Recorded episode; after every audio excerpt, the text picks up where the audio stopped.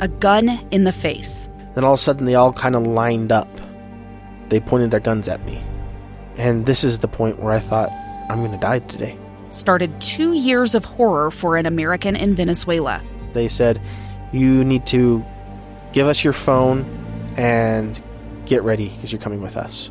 I'm Becky Bruce, and I spent a year researching and piecing together Josh and Tammy Holt's story about their ordeal in a notorious prison. That's when everything started to turn bad. We had another pound on the door. Boom, boom, boom. And there was the police once again. You can binge all of the episodes of Hope in Darkness on KSLPodcasts.com or wherever you get your podcasts.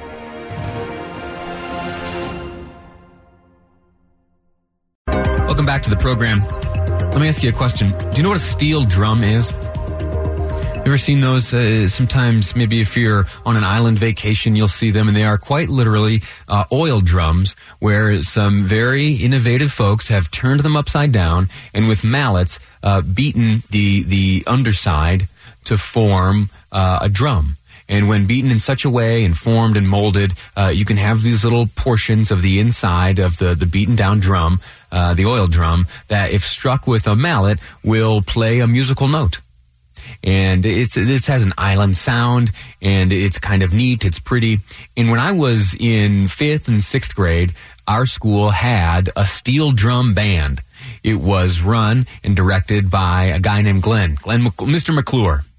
And Mr. McClure was great, and he taught us all about how to play the steel drums, and we would have little steel drum concerts, and it was a very fun way for us to learn and get together and be musical and be creative, uh, use our hands and distract us from uh, the mundane work of the school day. Well, uh, Mr. McClure once called us all into the auditorium for one of those assemblies. All the fifth and sixth graders got together, and uh, he stood up there and uh, he said to us, he said, "Listen, kids, I uh, haven't really been honest with you over these last little months that I've been teaching you how to play the steel drums. Uh, I make it seem so fun and easy, but the truth is, it is very difficult for me to speak." It is very difficult for me to give these instructions and give lessons and talk to you one on one and in big groups because from a very young age, I have uh, battled with a stutter. Uh, a stutter, just like you understand. It's, it's difficult to speak for me. I can't, I have a difficult time getting through words, uh, expressing my views uh, and my opinions and my positions, especially when the intensity of the conversation is elevated, when there's stress involved. I have a very hard time. And I have, over the years, developed a way of combating that. I've worked with coaches and uh, kind of head shrinker types who have helped me develop tools in my mind to aid in my ability to communicate. And he said to us then, "Now watch if I if I turn off that filter, if I turn off those tools." And don't, uh, you know, help myself overcome the stutter.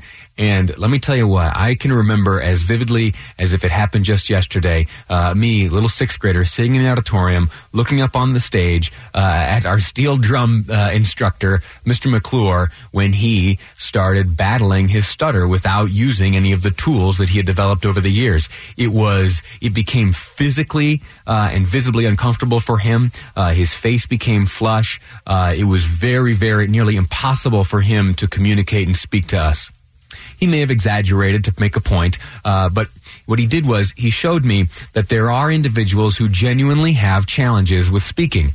I worry about myself sometimes. If you listen to this program, you hear me stutter and stammer through things. Sometimes when I get overly excited and I start rushing through a topic or I'm really excited, I have a strong opinion about a topic, you'll hear the uhs, the ums, the stammers. Uh, and I, I am, did you hear one there? I get very self-conscious about that. I want to overcome it, but it's something uh, that's real and it's something that I noticed in myself when Mr. McClure spoke to us on stage that day.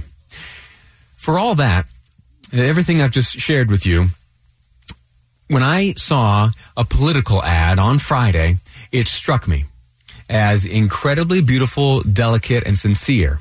Now, what I want you to do is I share this ad with you. It's, it's, uh, it's former Vice President Joe Biden. You've heard him over the years uh, in debates. Most recently, last year, you heard him debating, having a very difficult time when really pressed, in particular by Senator uh, Elizabeth Warren on a certain matter. He uh, was nearly paralyzed, nearly unable to speak. Well, I didn't know until very recently, until Friday actually, that Joe Biden actually does battle a stutter not just a difficulty of speaking, but something in his mind, something in his uh, confidence, something is lacking, and he has, over a number of years, had to overcome that. Well, he played uh, a, a, an ad on Facebook and it's, uh, of course, an ad. And so the smart people behind his campaign are going to promote him in every which way they can, especially uh, when he is seeming uh, kind and, and sharing advice and engaged in a tender moment. Well, so I understand that. I know that people's motivations are such, especially when it's election time. Uh, and yet I was still touched by this ad. I want to play the audio for it. Here's what happens. This event took place, I think, sometime early last year. Uh, Joe Biden was was engaged in a in a uh, one of these rallies of sorts. There were people afterwards coming up to him, uh, supporters, maybe folks that wanted to challenge him, but uh, they call it a scrum of ty- of sorts. Uh, and he was there in the middle of a big group of people, and a father approached him. The father said, uh, "Mr. Biden, sir, I, I want to introduce you to my son, Braden. You see, Braden has a stutter." And we know that you, Mr. Biden, have battled with a study yourself. Wonder if you have any words of advice. In the video on Facebook, uh, on the Biden for President Facebook page, uh, has a video. And uh, Josh this morning for me pulled down the audio. So here I want you to listen to the audio of this exchange between uh, former Senator, former Vice President Joe Biden, and a young boy named Braden who battles with a stutter. Hey, Braden, how are you, man? We're here to listen stutters and we wanted to hear you speak. Oh, man, come on. Hey, I tell you what, don't let it define you. You are smart as hell. And you really are. You can do that. Can I get a phone number for you and I can tell you how what I used to do and how I would do it? Can you take his phone? Because there's about 25 stutterers I continue to work with. When I stuttered, I used to talk, talk, talk like, like, this. I promise promise you you can do it. I promise you. And don't let it define you. You're handsome. You're smart. You're a good guy. I really mean it. It's pretty cool. It's pretty touching. It's pretty tender. Uh, former Vice President Joe Biden continued speaking to Braden and he asked him about bullies. He said, Did you know, uh, you know about bullies. I've known about bullies. And sometimes they're not too sensitive when folks like you and me are dealing with a stutter like this. But don't let it define you. That's the advice that Joe Biden gave that young boy. Don't let it define you. You're a strong, a handsome, uh, uh, well put together young man. So keep at it.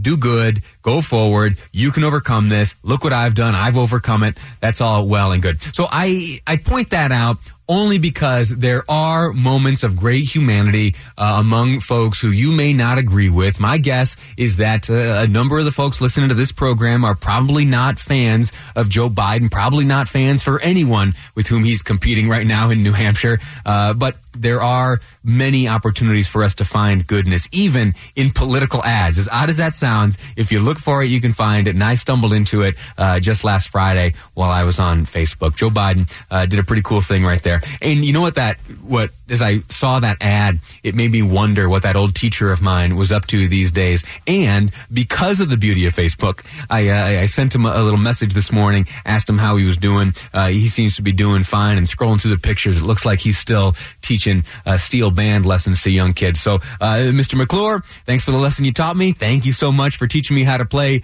the steel drum. Pretty cool thing. And more than anything, I'm grateful right now uh, for for Mr. Biden and having that uh, small little intimate talk with a young boy named Braden who's battling bullies and a stutter. And uh, as I, you know, kind of plow my way through these radio shows here, I'll uh, feel a little less self conscious about my own stuttering and stammering as I try to get through these topics. Listen, in the next segment, we're going to be talking about some important stuff. There's a lot on today's program we're going to cover. We're going to speak to a member of Congress later on. Chris Stewart's going to call in, give us his reaction to President Trump's proposed budget. I'm going to share with you a few details from that budget before that conversation. And I'm also going going to finish up a conversation you and I started just yesterday having to do with the Presidential Election Campaign Fund. You may have never heard of this before, uh, but you've seen it. I am certain as you filled out your taxes, you've seen a box that you can check. I'm going to tell you all about that box, where it came from, what its history is, and we're going to predict that its future uh, may not be so bright. That's next up here on Live Mic. I'm Lee Lonsberry, and this is KSL News Radio. It's the story of an American held in a dark Venezuelan prison. Then all of a sudden, they all kind of lined up. They pointed their guns at me. And this is the point where I thought, I'm going to die today. I'm Becky Bruce. I spent a year working on Hope in Darkness, which now has more than 2 million downloads. Find it on kslpodcast.com or wherever you listen to podcasts.